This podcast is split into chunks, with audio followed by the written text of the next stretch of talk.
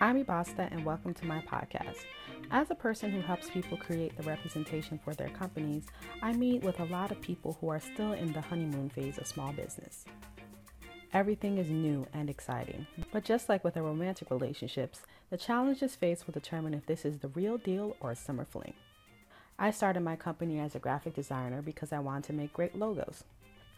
I got the opportunity to make a lot of logos, which was awesome to me because I got to take this step with someone along their journey towards entrepreneurship.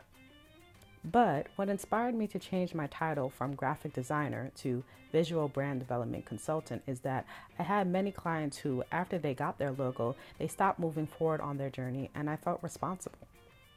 In life, it is so easy to take action that satisfies the feeling of accomplishment without actually leading towards any real forward motion. I realized that making logos for people without making sure that they were clear on how they were going to move forward was negligent.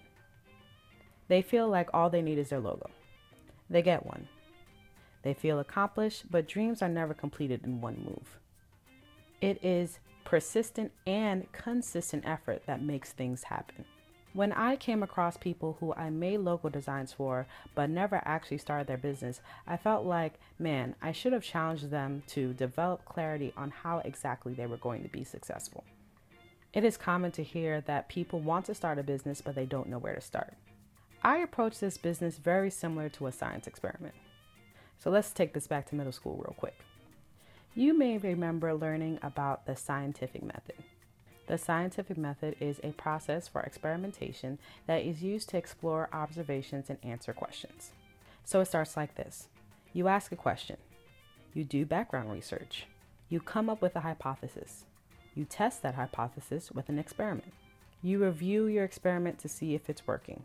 If it's not working, you refine the experiment and start over. If it is working, you analyze the data and draw conclusions. Now, if your conclusions fit with your original hypothesis, Great. If your conclusions do not match your hypothesis, you go back to your original hypothesis, change it, and then start the process again until you get the results to match the hypothesis that you came up with. I observed a problem great businesses with crappy representations. I asked myself, how could this be fixed? My hypothesis was if I design professional logos, then people can go on to create businesses that would be taken seriously by potential customers and peers. My experiment was to find people who needed logos and make them.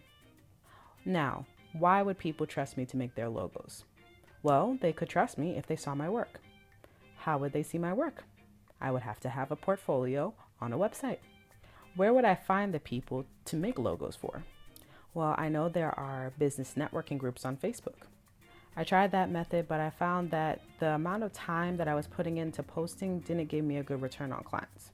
So I revised my experiment and decided to look for clients through Instagram. Much more effective. I got enough clients to analyze and conclude that great graphics alone did not make a great business. I had to be more than a designer. I had to become a consultant. I would have never become a visual brand development consultant without going through this process. When I started, I didn't even know that was really what I wanted to be, but with experience and training, it is now very clear. If you don't know where to start, do something, anything. Then, when you do and it doesn't work, then do something else. Make mistakes and then try again. It doesn't need to be complex. For any idea that you have for whatever business you want to start, there is a logical first step. It may not be the right step, but it will be the step towards figuring out what the right one is. Sometimes we forget that all great businesses started with a lot of trial and error. It doesn't seem like it because errors aren't sexy, so we don't hear about them enough. We hear about the success because that means that the person has proved themselves. They prove they can perform in the manner they claimed. I think it can be scary to try and fail because it makes it seem like we're exposing ourselves to be a fraud. Well, maybe we are. Maybe we haven't earned the right to say we are who we want to be. But the only way to earn it is to do. That's it. If you are interested in more information about developing the brand for your business, check me out on Facebook at facebook.com slash impressionsbyjoe. Thank you so much for listening. Be courageous and be resilient.